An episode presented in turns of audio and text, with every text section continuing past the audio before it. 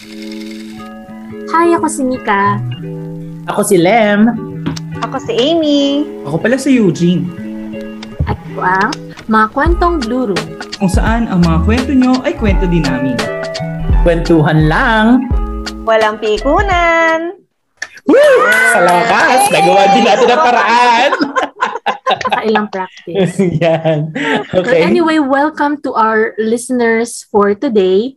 Um, recap lang natin kung ano tong podcast namin. Ang mga kwentong Blue Room ay um, in commemoration of our 10th anniversary graduating from college. So, napag-isipan namin balikan yung mga experiences namin nung college while studying our program, AB Communication, in hopes na meron kaming ma-impart sa current students or, you know, like, just basically anybody.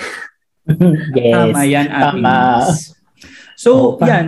I-recap din natin kung anong pinag-usapan natin last week. Yung last week nating episode, it, it talks about kung paano tayo naging competitive in a healthy way and manner. So, for this week is more of our crossroads in how we embrace the challenges and also the changes in our life as Mhm. student and as an individual right now.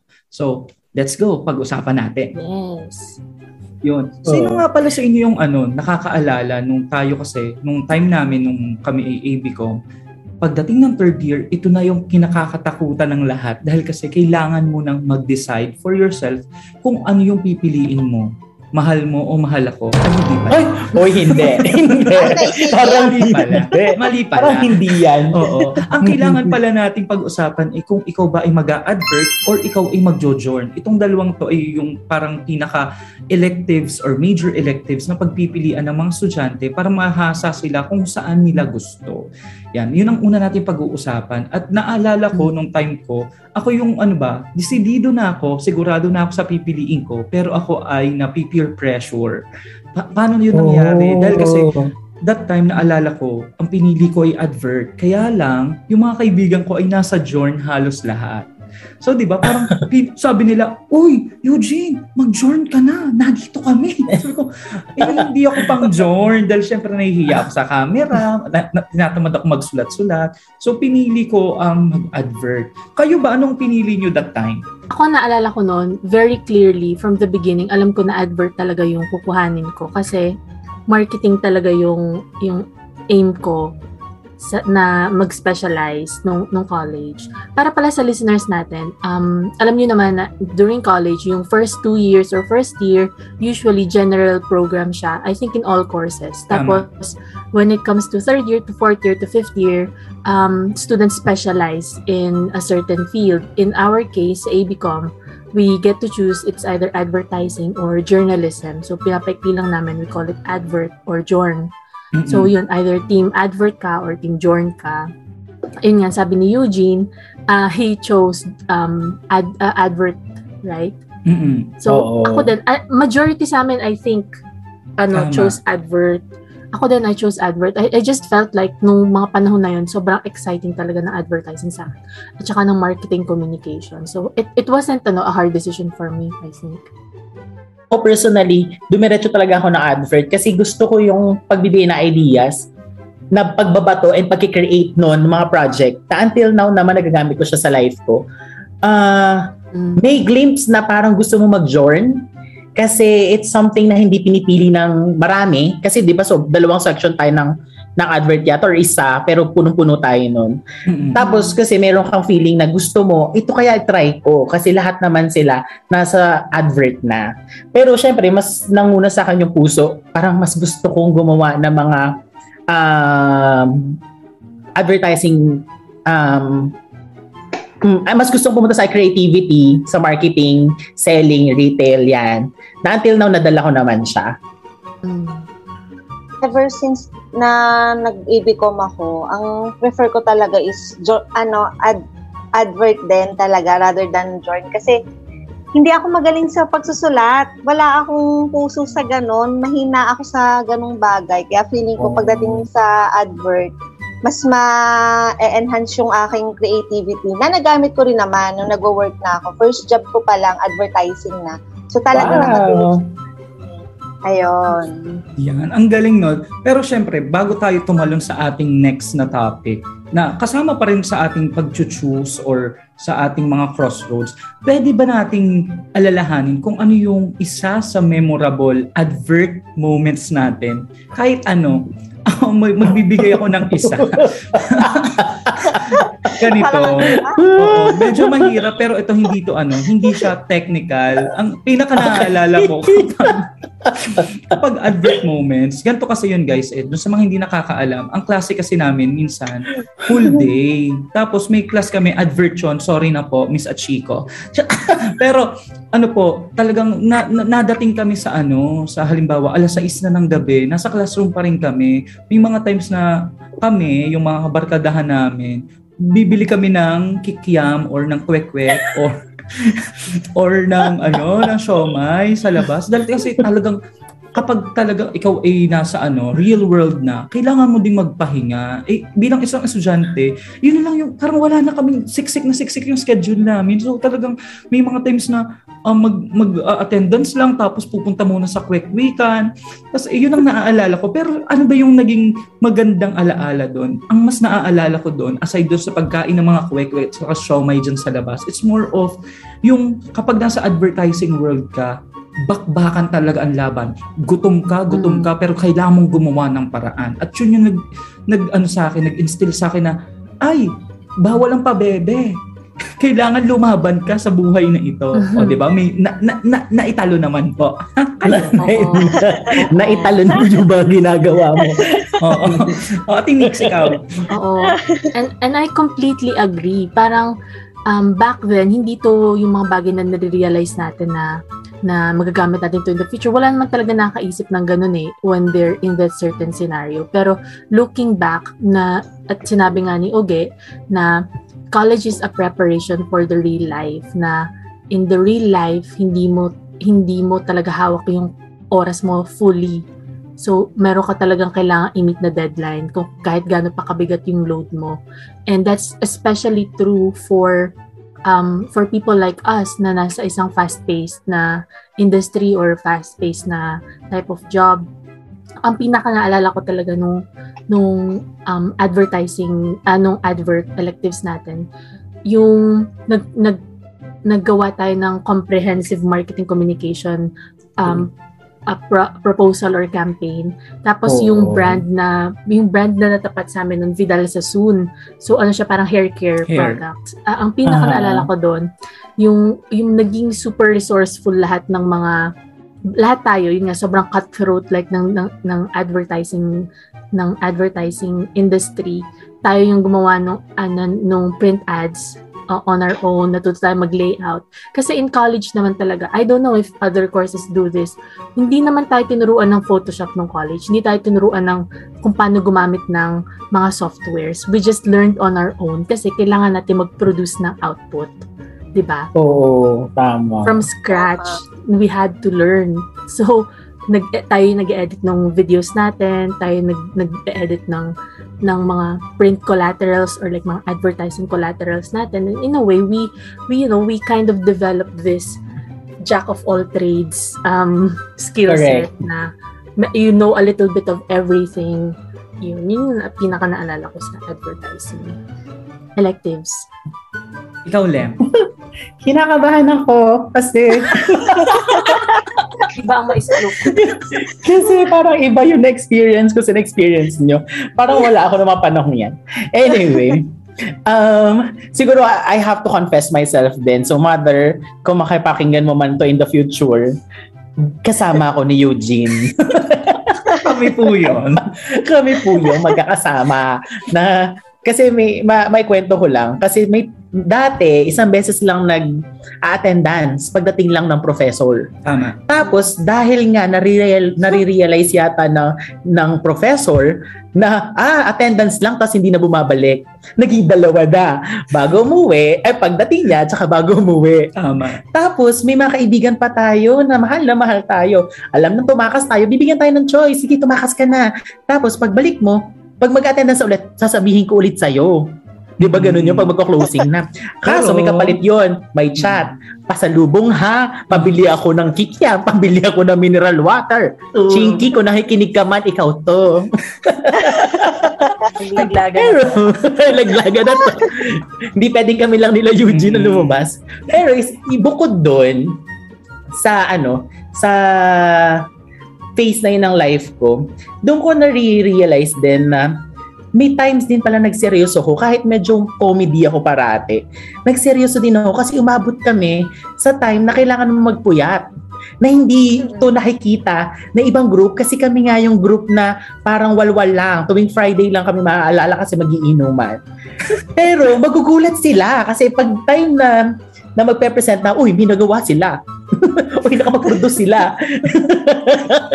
na achievement yun for me na until now, if I'm, ah, kapag sinashare ko siya sa mga kaibigan ko, syempre may times na hindi ko kinukwento yung kung paano lahat. Kung paano ko to ginawa, paano ko nakapasa, paano ako nagpuyat. Alay ko lang kinukwento sa kanila is you have to chill. You can take uh, a break, but make sure you will meet the deadline. Kung anong gagawin Amen. mo. Amen, correct. Thank you. Thank you. Work-life balance. Hanggang ngayon, tinatry ko pa rin yun gawin. Work-life balance parate. And tama si Ma'am Shnika na wala naman nagturo sa amin ng mga technicalities. Natutunan namin siya on our own. Kasi bilang competitive ka na nga, bibo ka pa, Jollibee ka na. Tapos, may mga kaibigan ka pa na magpupush sa'yo to do better. Mm-mm. Or else may iwan ka sa fast-paced, fast-paced life na to. True. Di ba? Parang nung college kasi nung nag-advert ako, hindi ako mahilig makipag-cooperate sa mga group ko. Alam niyo yan, Eugene, Nika, kasi si Eugene, lagi nilang akong kinukuha para mag-acting kasi nga wala akong nabibigay. Tapos may, pero may one time pala, may naalala ako na project namin ni Nanika kay kay Miss Humarang, yung sa Bakal, Bakal Up. Oo. Yun. Actually, hanggang ngayon, like ko siyang nare-recall, gawa ng, ng mga naging work ko. From first job ko up to ngayon, yung work ko is related lagi doon, sa kotse. So talagang from talagang ang dami kong naano dun sa bakal up na yon. So siguro feeling ko nakatulong yung mga ginawa natin sa yung mga experience natin sa advert, sa kung ano yung meron tayo ngayon sa real life talaga natin, sa job natin. Kasi kung hindi natin yun na implied before, wala tayong magiging out- output ngayon na parang, ay, oo nga, totoo nga, yung mga natutunan natin sa advert natin, eto na, reality nangyayari na ginagawa na natin. Nagkaroon na tayo agad ng, ng anong tawag dito, ideas, kumbaga, sa kung ano yung mag- mangyayari. Natulungan nila tayo in that way. Correct. Ang galing, di ba? Oo. Ayan, dahil nga kasi syempre, tapos na tayo dun sa mga choices natin like advert or journ, ano yung gagawin mo dun sa mga electives na yon. Ngayon naman, ang ating next na pag-uusapan is more of a new changes sa ating life that time dahil kasi from mga at makukulit na mga estudyante, kailangan natin magseryoso dahil sa next topic natin which is thesis. Nika, Mm. go! Yan. So I think everybody dreads the idea of thesis or parang ito yung culminating activity ng lahat ng college students, 'di ba? Parang ah, papasok ah, from high school iisipin natin, ah college my thesis, ito yung make or break situation natin. So we try our best, nag ano, yung bibo-bibo gawa natin ng paraan na makapasa ng thesis. Some people just try to get by or just to pass, but others really make it ano, make it a point na ano, 'di ba? They're they're the best at it. So nung ito yung, uh, just to explain sa listeners natin today, yung thesis ng AB Communication, dalawa yung output na required sa students. Which, uh, one of it is a film, a short film. Tapos yung second ay um, a study or a paper, a research paper na nagsusupport dun sa film na ginawa mo. So, thinking about it, it's it's very interesting kasi hindi necessarily na kung anong film na ginawa mo ay script nung uh, research paper mo. It's not like that. Katulad nung case ko noon, um, mm, I decided na mag-thesis on my own. Kasi una sa lahat, I'm broke. nagtitipid ako sa budget. So, Mm-mm. so parang naisip ko, parang medyo naisip ko din dati na siguro pag mag-isa ako, um, hindi ganun kabigat yung expectation sa output ko kasi isa lang naman ako Oh. tao. yes, So, okay. so yung thesis ko nun, tukol siya sa more on communication disorders na Ah, yung yung paper is about um um ano nga tawag dito? Nakalimutan ko yung research ko. yung research Ito ba yung bata na walang Oo. pandinig? Ah, okay. Oo. So, so yung film, ah, so yung film tukol sa um, a deaf boy and a blind girl and how they were able to communicate through semantics. Tapos yung research paper ko tukol sa nonverbal communication at saka kung paano nagpe-play yung ibang forms of art into um, becoming, you know, like an ad- alternative communication style. So dun sa film, through dance, nag-express yung deaf uh, uh, deaf boy ginagamit niya yung vibration sa sa earth. Tapos yung girl more on haptics or yung touch. At yun Oh. yung means of communication nila. So yun yung yun yung thesis paper ko noon, tsaka yung thesis film ko din noon. Um, sobrang low budget. Sobrang naalala ko low budget. So, ang kinuha kong actors yung mga kaibigan ko lang din sa dance troupe kasi para kasi nakiusap lang ako sa kanila. yun, y- yun yung yun yung thesis experience ko. Ikaw, ikaw naman yan. Actually, sabi mo nga, make or break ito, ang thesis period. Tapos, ito pa yung iiwan mong legacy bilang isang estudyante. Yan. oo. Eh, ang nangyari sa amin, napakalala. Itong time na to, nagawa ng thesis, ah, hindi, medyo malabo na ha. Medyo, ano na yung, hindi na ano yung memory ko nito. Pero, ito yung time na broken-hearted. Oh, halos lahat kami. Bulwalan Nights. so, yung kwento namin is more on a guy na nag ah, plot ng na futurize na niya yung ah, magiging outcome ng kanilang relationship ng kanyang girl ng kanyang girlfriend na until hanggang dulo sila. But then ah, iba pala yung plan ni ate. Hindi na pala siya kasama sa future nilang dalawa. Ang maganda sana, maganda sana, ang kinalabasan is yung ano execution, yung medyo na na ano-ano kami. Kasi that time lutang. Lutang talaga yung portion na yun ng life namin. Kasi um broken hearted yung guy friend namin. Broken hearted tong uh, mother mother namin sa grupo. Tapos ako bilang broken hearted sila ginamit ko naman to. Ginamit ko yung pag broken hearted nila para makagawa ng isang kwento.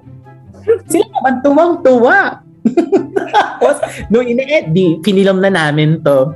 Tapos, nung ine-edit na ng aming ano, editor yung video, wala siyang mapiling shots.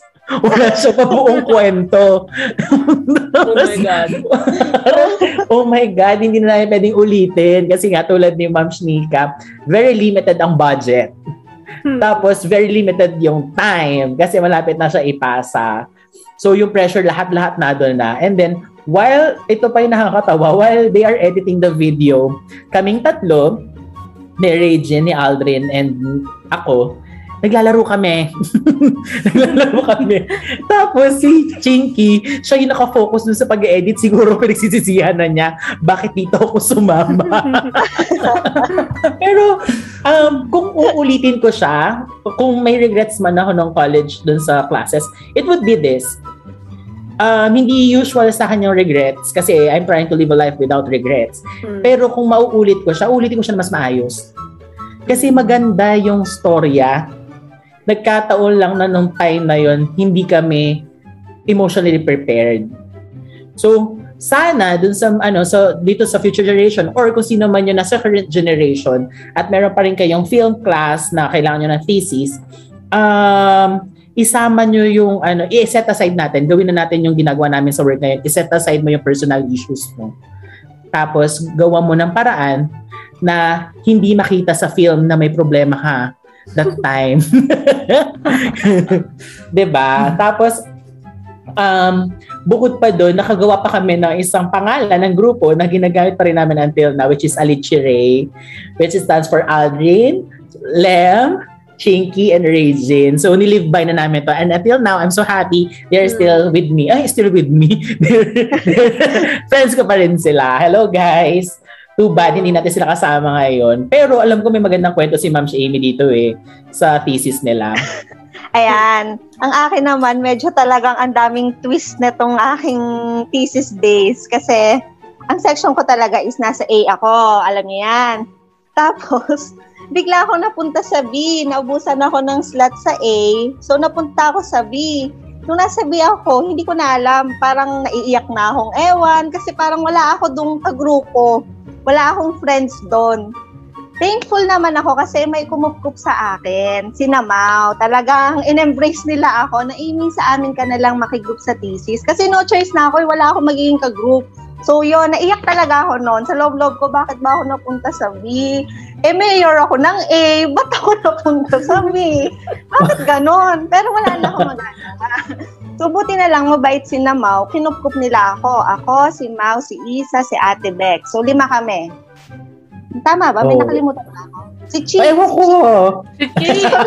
Si Chi. Oo, yun. Sorry, Chi. Tapos, ang naging masaya naman yung thesis ko with them kasi talagang naging close ko rin sila that time. Maayos ko silang naging nakasama. And then, na-realize ko talaga na kahit anong mangyari, laging may plan B na ibibigay sa'yo.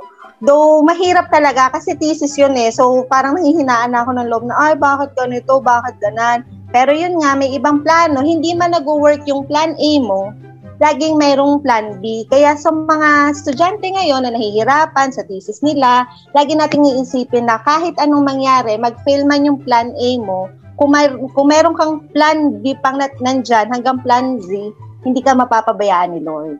Yon. So, ikaw naman ngayon, Brother Eugene. Ang natatawa ako, kapag naaalala ko ang thesis, ang naaalala ko yung pagkiklaim mo kung anong gusto mo sa end ng ng race mo. Dahil kasi 'di ba, ang pinaka-end goal is to have a good film. Sabi nga kanina ni Lem, yun yung magiging legacy mo. Pero dun sa aming ginawang pelikula, thesis script pa lang siya. Ang pangalan ng aming file name ay Best Thesis. Oo, talaga Claiming ininyo na. Oo, inim namin na kailangan na lahat ng gagawin nating act pang best thesis. Kahit mamakali Wala. ka dyan. Oo, sabi, di ba? Sabi ka, kahit anong mangyari dyan, kailangan best thesis. Yun ang aming aim. Hanggat, Ala, ba't di namin naisip yan? Oo nga. fa- yung file name namin kapag halimbawa isesend ko yung file ko kay ano kay Chris ang nakalagay doon best thesis 1, best thesis 2, ganyan ganyan. Tapos nung ginagawa namin ng pelikula, maraming mga aberya. Kung ako'y bibigyan ng pagkakataong ulitin ng pelikula, mag-i-invest ako sa magandang ilaw, sa magandang mic. Dahil kasi, syempre, Hmm. hindi pa malinis yung audio namin that time. As in talagang wasak yung audio, naulan, um, kalaban mo yung ilaw talaga na kapag gabi na pero kailangan umaga ang itsura, kailangan marami kang ilaw eh. At nung ine-edit na yung pelikula namin, yung aming editor, hi Kuya Carlo, si Derek Carlo ng ABS-CBN before, ang aming editor, nilalagyan niya ng mga watermarks ang aming thesis, ng best thesis, pero kakaunti lang may alam kung saan nakalagay yung best thesis. Parang tatlong best thesis ang nakalagay dun, nakatago sa buong pelikula. May Hindi niya makikita. message. Mm-mm, hindi hindi hindi niya makikita. Dahil Finding Mickey. Mm, finding best thesis something. Kasi talagang sobrang liit niya tapos eh, nakaano lang siya, naka-wash out siya doon. Pero kami, sinabi na on, tingnan mo dito na dito yung best thesis. Tapos makikita mo, oh mami, nakalagay doon best thesis. Na hindi mo makikita dahil kasi ano full shot siya eh. Pero kapag tiningnan mo talaga siya, makikita mo na, oy, oo nga, may nakalagay na best thesis. Yun. Pero ang isa pa din sa memorable sa akin ay yung pasahan na mamayang hapon, kami ni ako, si Joe, si Chris Ann, hindi ko sure kung kasama namin si Marian, pumunta kami ng QC. Dahil yung aming thesis ay hindi daw matatapos.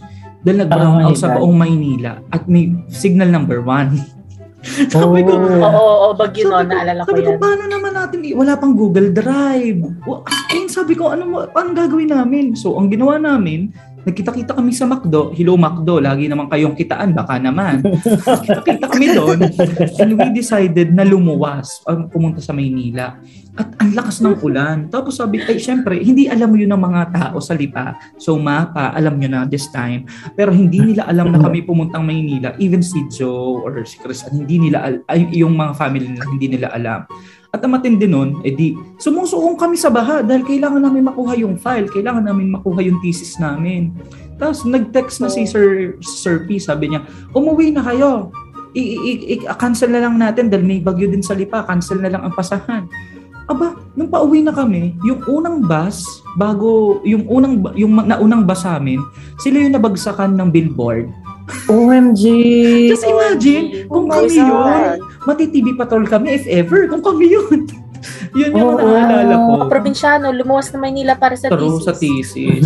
Saka syempre, ang ang gusto ko din ditong ipaarating sa ating mga ano, sa ating mga students ngayon. Sabi nga ni Amy, kailangan may plan B. Kailangan Oo. ready ka sa kahit anong mangyaring kapalpakan dahil kasi in case of emergency, at least may ibibigay ka. At in case of Mm. emergency or aberya, ready ka, hindi kayong kabado na, ay, lulusungin ko ang baha ng Maynila. So yun, yun ang mga pinapayo ko sa ating mga students ngayon. Kailangan paghandaan nyo lagi. At syempre, i-claim nyo na din na kaya nyo to, kakayanin to. That's it. Ma-add, ma-add ko lang ha, napakaswerte na mga estudyante ngayon. Kasi may internet na, may cloud na, pwedeng doon na lang nila send yung mga file nila.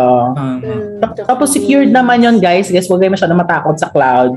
May mga secured naman na sites kung where you can ano save your files. Kaya sobrang swerte nyo. Hindi nyo kailangan sumuong ng baha at muntik ng Mm. pataka ng Ang billboard. At saka ano pa ha, swerte ngayon ang mga bata dahil yung mga mobile phones ngayon, maaayos ang camera. As in, dati nag, nagre-rent pa kami ng camera, napakamahal ng camera. Ay, oo. Diba? Tanda ko yan. Oo, yung nag-rent kami, tapos ang lala ng kinalabasan ng thesis namin. Di ba? Di ba? Parang, ala, nangyari? Sayang gastos. At saka doon natin nakita na parang first year pa lang, yung mga estudyante nung mga panahon natin, nung, I mean, nung fourth year tayo, yung mga first year, aba, naka-SLR na sila. Ay kami, mamamatay kami sa pagpapareserve. Dahil Oh, kasi tsaka SLR. ka. DJ ka man gamit natin. Mm-mm. Tapos ano, ah, Kung talagang pin-expand natin, natin, to. Ito. Oo, nakaka, di ba? Nasabi mo, 10, nagulat ako na 10 years na tayo. Mm-mm. Kasi parang na, nakaraan lang tayo nakagraduate. Pero, pero syempre, yun nga, di ba? From Thesis the Film, ito naman ay nabuo ang isa pang activity sa school na pag-uusapan naman natin through the help of LEM. Ano nga ba ito? Go! Actually kasi guys, aside dun sa ano, sa photo exhibit, theater plays, tsaka yung may black and black and white party pa that time. Hindi ko lang ngayon kung ginagawa pa to. May isa pa kami pinakaabangan parate, lalo na pag fourth year ka na. Ito yung Cine Verde. Mm. Ito yung sino-showcase mo, yung pinaghirapan mo, yung buwis-buhay shots, buwis-buhay editing mo Sure. nung, thesis, nung first sem. Ah, hindi pala, first sem pa rin pala ito nangyari, no, before mag-second to. Tapos dito mo show, sabi ko nga, dito mo showcase yung thesis mo. So, Mm. ito, naalala ko, ito yung time na, ano, na may pinalalabas yata na movie sa, sa SM. Ito ang ginawa pa namin ng time na to. Dalawang sinihan ba tayo? Tama, no? Dalawang sinihan tayo. Yung isa yung pinakamalaki. Isa lang? Isa lang, tapos yung pinakamalaking kinuha natin. Pero may film na pinalalabas before yung atin. So hindi kami nagkamero ng ano ng time para mag-practice or mag-dry run. So kung ano kung nanood man kayo ng time ngayon, kung may nakita kayo mga ah, technical ah, difficulties or mga technical thing na ano na napansin nyo, ito po ay dahil hindi kami nakapag-dry run. Pero at least na itag na ano namin to, na adja. Ang, ta- ang tamang term doon, na natapos namin na malumana. naos. Nailaban, nairaos natin, na Na- italon. Tapos, ito pa yung time na ano, na umaga, pinamimigay yung mga final copies ng mga thesis. Naalala nyo yon Mag-unmute ka nga, Eugene. Oo, naalala ko yun. Naalala mo to? Oo, ayaw magbigay ng copies. Oo, bakit? Diyos ko, ano bang gagawin ni ng mga mag, magpe-play niyan? Pero anyway, ganyan kami ka-competitive. Ayaw namin mapanood ng isa't isa ang videos bago i-play. So, surprise lahat talaga, guys. Tapos, ito, actually, aside from this, may naging roles pa kami. Ang naalala ko ng role ko nitong Cine Verde, which is na-enjoy ko din, is ako ay isa sa nagbebenta ng tickets. So, salamat na sold out namin to with Ma'am Amy.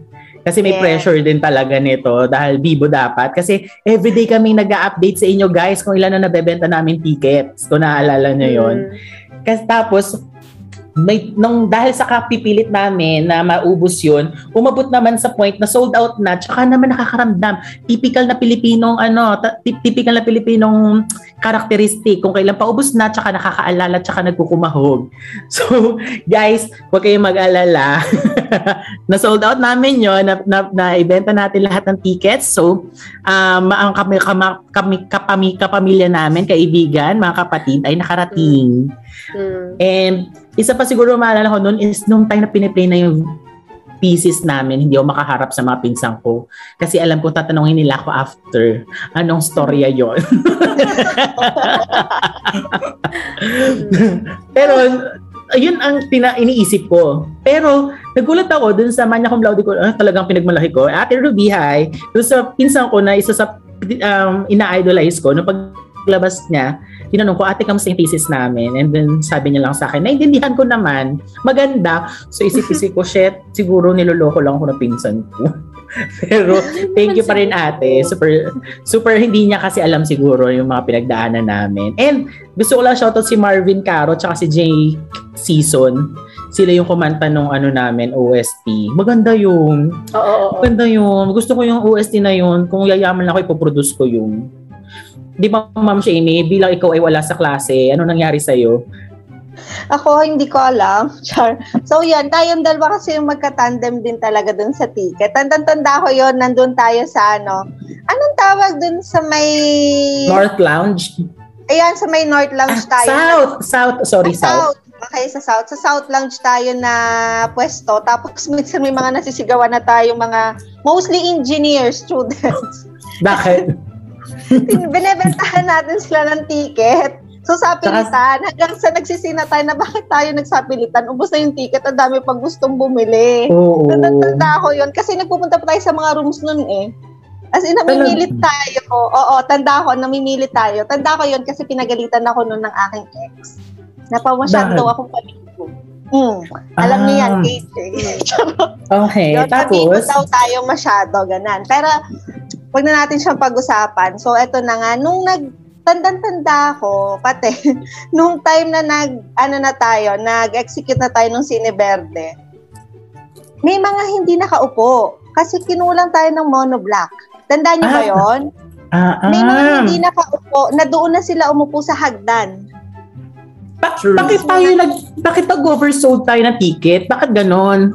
Kasi ano, ang kinuha natin is yung pinakamalaki na na sine and then nagda- naglalagay pa tayo ng monoblock. Kaso dahil nga mayroong palabas bago yung atin, hindi tayo nakapaglagay agad ng mga monoblock. So sa sobrang Hmm. taranta, nagulat na lang tayo na may mga nakaupo na sa hagdan doon sa papuntang second floor nung cinema. Na wala na tayong nagawa. Guys, thank you. ah. Hindi kayo nagalit sa amin. Kasi chill lang talaga sila. Tama. Bakit nakasahig, Oo. nasa sahig sila? Thank you. Oh yes, at least na-appreciate nila. Tapos hiyang-hiya rin ako dun sa part na nung pinapalabas na yung mga films. Kasi sabi ko, ilang films ba yung naging extra ako? Para like ko nakikita yung pagmumukha ko. Nandun ako sa... Tanda ko na kinakarla ako na film. Nandun ako sa aming film. Ang alam ko, meron pa ako sa inyo, Eugene. Kaya, Ikaw siguro yung nagbibingo. bingower. Hindi ko bakit, bakit lagi ako nasa film? Ganito ba ako kahatak ng mga tao? Dahil ako yung mayor, inaalam ko kung nasa ang set kayo, kaya lagi ako nakahatak. Pero thank you kasi nakilala ko ng ibang tao. Salamat po sa inyo at nagtiwala kayo sa acting skills ko kahit nakatalikod lang ako at yayakap kung kani-kanino. Thank you so much. Hindi ko na rin alam kung bakit naging ganun yung role ko, pero na-appreciate ko siya. Pero for sure, dahil yung kay Nika, solo siya, nung time na nagtitisi siya, alam ko marami din siyang memorable na ikikwento tungkol sa Cineberde experience naman niya. OMG. Yan. Oo. So, yung, si- yun nga, Cineberde, yun yung parang culminating na showcase na ng film mo, di ba? So, yung, ang naalala ko noon, I think everybody saw it then. Nagkaroon ng parang technical difficulty nung piniplay yung film ko na nag-overlap yung dalawang player. Yung, gumagamit kasi kami nun ng dalawang um, um, audio, uh, audiovisual player tapos parang nag-overlap yung film ko sa bo- both on both um, devices kaya parang ang gulo nag-overlap yung mga audio, nag-overlap yung, yung video. So parang umakit ako, chichinek ko kung ano nangyayari. Tapos nagkakagulo na sila, ano doon sila, Charles, hello Charles. Ayun, pero okay lang naman. Noong una parang ano, noong una parang syempre, di ba, parang nalungkot ako kasi hindi na-present yung yung thesis ko Oo, ng yeah. maayos. Tapos nan, nandun yung mga magulang ko, nandun yung family ko. Pero at the end of the day, parang uh, naisip ko na ang importante naman, nakatapos, nakaraos, di ba? Nakagraduate, nakapasa sa thesis. Mm-mm. Ito, usually kasi ang Cineverde sa school lang ginaganap or sa Ah, ibang nga. cinemas. Sabi namin, saan ba yung mas magiging comfortable yung mga tao manood at madaming capacity. Nung tinignan namin sa buong Lipa, ang isa sa pinakamalaking cinema ay nasa SM. So, nung nalaman namin na SM, kami yung nag-coordinate sa SM, kami ang taga-takbo doon para ano na, magbabayad na kami. Ang lakas pa ng loob namin, may dala-dala kami mga 30,000 pesos para ibayad Wow. kay ano, kay sir doon sa SM. Dahil kasi Sakay kayo na multicab. Mm-mm. Sabi namin, eh, naku, kapag ito inalaglag, eh, patay kaming lahat. Dahil kasi, eh, kung titingnan natin, yung ano kasi, Cine Verde kasi, siya ay talagang pinaghirapan, hindi lang ng minds and creative hands namin, but also yung bulsa namin. Kasi, oh, kaya kaya eh, sinabi nga kanina ni Amy na talaga nga namang todo effort tayo magbenta dahil kasi naglabas tayo ng pera para ma-showcase yung ating mga pelikula nga sa sa Batangas area. So, yun nga. So, nung pumupunta kami sa SM, laging tinatanong sa amin ni Sir JP ata ano yun nun, ni Sir na, kaya nyo ba talaga? Baka nagugulat kayo dahil kasi malaki tong sinihan na to. At saka mahal ang bayad dahil kasi ang binabayaran mo dun yung oras eh, kung anong oras mo gagamitin. Oo. Kaya tayo, di ba, nagkaroon tayo ng mga aberya sa mga preparation dahil kasi bayad ang oras. Kung yun ay Mm-mm. open open time, yung computer shop, open time. Ay open Sa time, ads. Ah, ads ba yun? Anyway. oh, ads, computer shop din ng ads. so, di ba, kung siya ay open time, at least may time pa tayo mag-ayos. So, tayo tayo ay limited time dahil kasi ang binayad Mhm. natin is for 2 to 3 hours only. Eh, madami tayong pelikula that time. So, kami, ako yon naalala ko, ako si Joe, kami napunta dun sa SM at nakikipag-coordinate. Tapos kami din ang taga-sukat ng tarpaulin para ilalagay sa SM. So kami yung behind the scenes. Kaya nung si Ate Nix inagkakagulo na doon sa taas, kitang-kita namin siya dahil kasi na doon kami sa taas. Kami yung umaaway kina Charles. kami po, kami po yung umaaway. Oo, dahil kasi sabi namin, ano nangyayari? Bakit dalawang tunog? Tapos eh, bakit hindi Hmm. sync? Kala namin sira ang file ni Ate Nix. Yung pala, yung isang computer, naka-play din, nakalimutan. Tapos yung isa, naka-play din. Ano to? Dalwahan? Eh, ang ginawa kasi namin dati, alternate para hindi mapagod yung Mm. computer. Halimbawa, eh, si film 1 dito, sa film 2 kay Mm. Charles na computer. Eh, nangyari, Mm. nagsabay. Ano to? Hep hep hooray? Glee? Yun, sabay-sabay? so yun. Yun ang hindi ko makakalimutan ng Cine Verding yun. Dahil kasi, ang tanda ko noon, um, tayo ay umuwi ng pagod na pagod, pero masaya tayo dahil kasi natapos na natin, tapos na ang first term. At dito Oo. na papasok ang isa sa pinaka-importanteng um, changes or crossroads sa buhay natin, ang OJT. Di ba, Amy? Ano nga ang OJT Yes. natin? Go. Actually, nung OJT, ito yung nag-glimpse of the real world na tayo na to eh. Parang dito mo na i-apply yung mga natutunan mo from first year college up to fourth year na, se- na first semester. Um, dito makikita mo na na hindi pala lahat ng gusto mo makukuha mo kasi katulad ko, gusto ko talagang mag-OJT sa Manila talagang sabi ko, ay parang gusto ko naman mag-Manila kasi hindi pa ako nakaka-experience mag-Manila. Kasi simula naman elementary, nasa Lasal ako. Mm-mm. So talagang hindi ako nakakalayo. So sabi ko, Mm-mm. OJT, gusto ko sana sa Manila, sa ABS-CBN, GMA, yung mga kilala dyan na network. Pero, dito pa rin ako sa Lipa napunta. Sa Batangas pala actually. Pero ABS-CBN rin siya. Regional network siya. Um, doon ko na-realize na ay may mga decision talaga na hindi na hindi basta mo makukuha kasi hindi aayon sa sa, sa sitwasyon, sa panahon, ganan.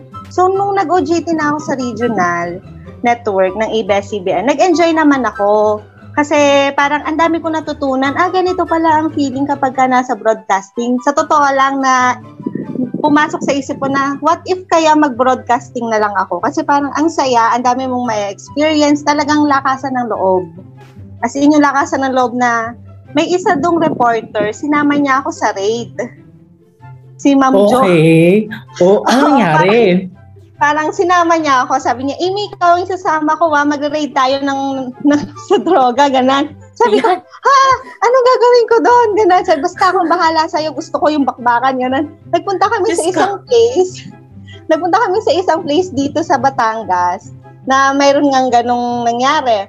Nandun, nandun na ako. Hindi ko alam kung ano bang hahawakan ko. Yung mic ba? Tatakbo ba ako? Kasi baka mamaya may bari lang mangyari. Takot na takot ako na sabi lang nung reporter, pag reporter ka, kailangan malakas ang loob mo at matatag ka. Kahit pa may nagbabarilan dyan sa harapan mo, hindi ka dapat magpapakita ng takot. At Eh, hindi nga po magre-reporter.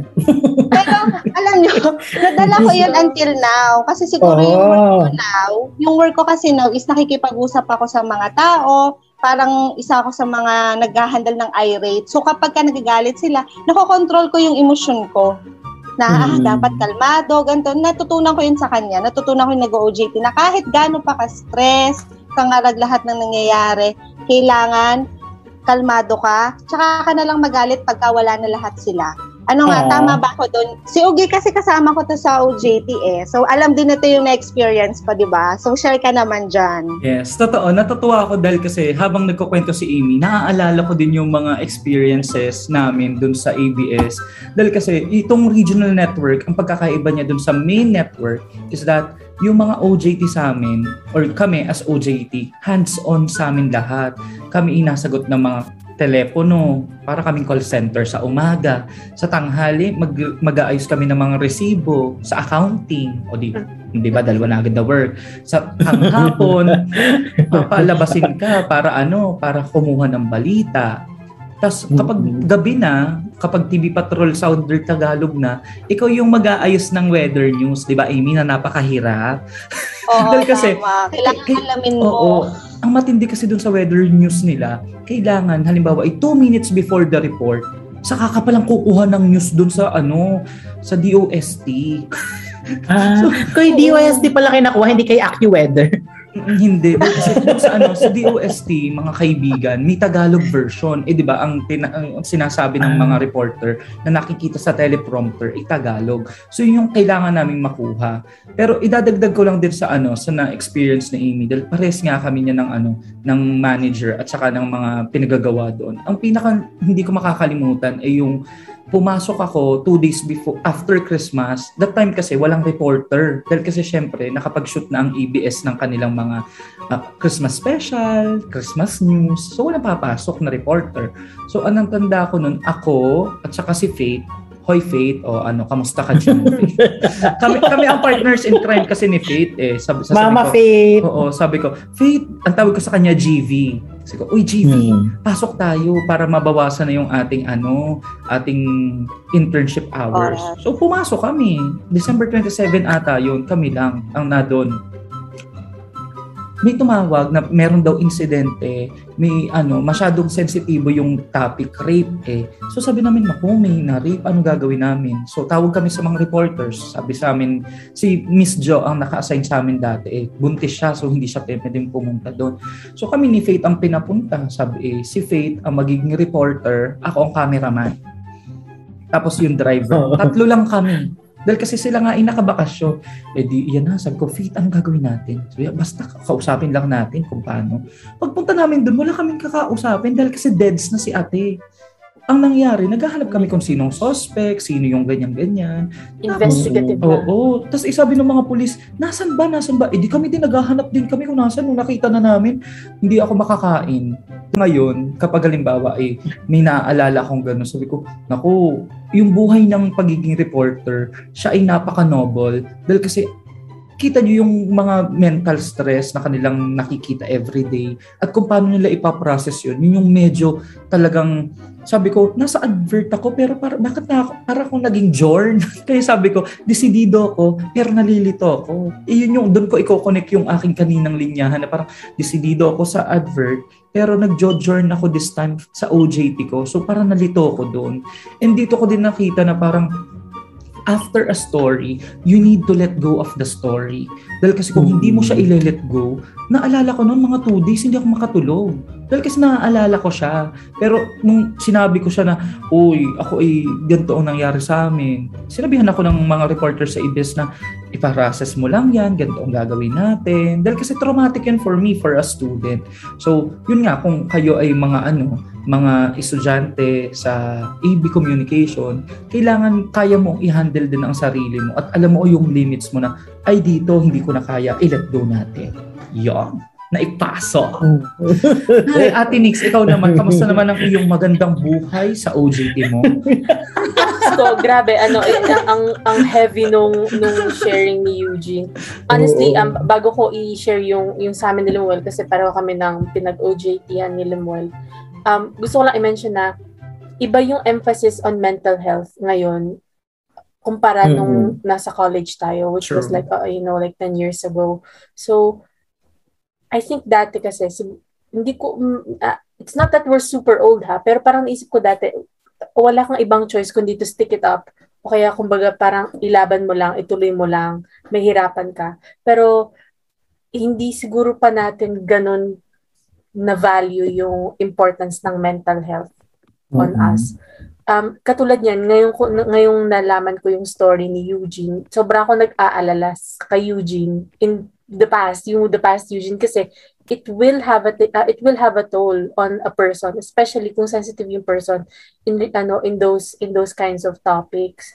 Kaya wala lang parang na-realize ko lang na I'm happy na mas may importance yung tayo sa mental health in the current in the current situ- uh, in the current times yun. So, yun lang naman yung konting segue ko. Pero yung to share yung uh, yung, OG, yung OJT experience namin ni Limuel, sa Bayan Productions kami nag-internship which is um, a, a, like an independent production house na contracted with um, ABS-CBN. Bali, bumibili lang ng airtime yung production, yung Bayan Productions, tapos nag air sila ng shows nila dun sa sa channel ng ABS-CBN. Ano, ang pinoproduce namin ng shows nun ay um, Kabuhayang Swak na Swak, um, Urban Zone, Tsaka um, Sports Unlimited, I think, pero hindi namin na, ay hindi pala Sports Unlimited, hindi. Trip na trip. Pero nag-stop sila that time. Pero, oo, pero hindi namin na, na, na, na experience yung trip na trip that time. So parang nasa urban zone kami or yung kabayang swak ng swak. Yun. Yun. diba? Um, Pero Ate Nix, ano yung pinaka natutunan mo doon? Dahil kasi ang dami yung ginawa nung nasa Manila kayo. Eh. Yung ano, yung, dahil kasi di ba, ang problem kasi dun sa amin ni ano ni Amy, hindi namin na-experience yung mga na-experience niya sa condo, yung pagiging Ayan. adulting. Oo. Limited lang Ayan. yung amin. O, limited lang sa amin. Ikaw baka meron ka ma-share regarding doon sa beyond the OJT experience? Oo. Siguro yung ano, yung first time naming um, tumira outside of ano the comfort zone or the comforts of Batangas, 'di ba? Um, sobrang probinsyano ng tunog. Pero ganito talaga, kung may listeners man kami sa Manila, big deal talaga sa mga taga-probinsya yung magstay sa Manila kasi ang perception talaga namin sa Manila dati, sobrang scary place. so, so nung nag-OGT kami sa Manila, grupo pa din kami, magkakasama pa rin kami sa isang maliit na condominium unit sa Quezon City. Tapos nag-share-share lang kami din doon. Yun, yun, yun yung parang first experience ko na na living um away from my family. Tapos parang nagdo-dorm, ganyan-ganyan. So parang, yun nga, nangangapa pa, nawawala pa sa Espanya, yung mga ganyan. Hmm. Tatawagan pa ako nila Lumbol kung ano yung billboard na hahanapin ko, tapos doon ako papara, parang ganun. Kaya pa Google Maps noon, mga ma'am sir. So, Oo. We, oo, yun. Nandun kami sa, sa age ng, meron ng technology, pero hindi kasing advanced or hindi kasing convenient ng technology na meron tayo ngayon. Uh, in a way, yun nga, naging resourceful pa rin naman, tsaka naging, ma, ano nga, madiskarte. Ganyan. Oo. Actually, ma-add ko lang kasi sinasabi nga ni Nika, magkasama kami sa Manila. Um, sa OJT namin, uh, doon ko na experience, doon ko napansin na ano, na hindi, yung dati kong pinangarap na lugar ay hindi para sa akin. Kasi meron akong, ano eh, meron akong ugali na gusto ko siyang maranasan para masabi ko kung para sa akin ba siya. So, nung time na nagkameron kami na, ng chance makapag uh, OJT sa Manila, um, na-enjoy ko siya kasi bagong environment. And then, nung nag-start na kami na OJT na ginagawa na talaga namin na ang saya sa feeling pala na nasa loob ng production, na yung dati pinag-aaralan nyo, ito yung mga tao na nasa behind the scene. Ito, na ganito sila mag-usap-usap, na normal lang palang silang tao. Kasi akala mo nung time na yung parang, oh my God, ito si Direk, uh, nakakatakot, or kaya sobrang uh, in, nakaka-insecure minsan.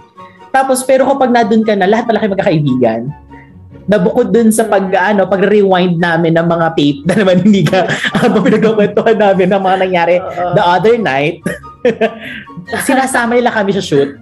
Isa yun sa pinakamagandang ano um, experience na yung sa urban zone para kasi bilang galing ka ng probinsya makapasok ka sa isang bahay na malaki na condominium siya pero second may second floor. ganun oh, yung loft ganun. Type, oh. oh, loft type na ano. Tapos sinabihan kami ng host na at no, siguro caretaker pala to. Sinabihan niya kami na alam nyo ba na itong condo unit ito is parang doll house lang ng owner. Oh my god, bahay po to. Sabi po hindi lang to basta. And then meron pang shoot na kailangan ng extra yeah, sa no, ano ay nako, ito yung unang beses ko mag-extra sa TV bukod sa Happy EPA na, na kailangan nakangiti ka the whole time at malakta ka the whole time. Itong isang to yung kami dalawa ni Ma'am Shnika is kailangan magtago na muka kasi bawal kang ano makapala mukha masyado.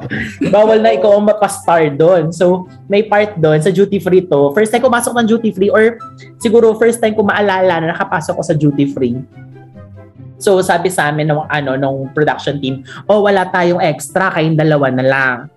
Tapos kami dalawa yung nagbabayad sa OFW counters. Kami yung mga bagong dating na OFW. Tapos nagpupush, nagpupush kami ng ano ng carts. Tapos kung wari na namili kami. Siya.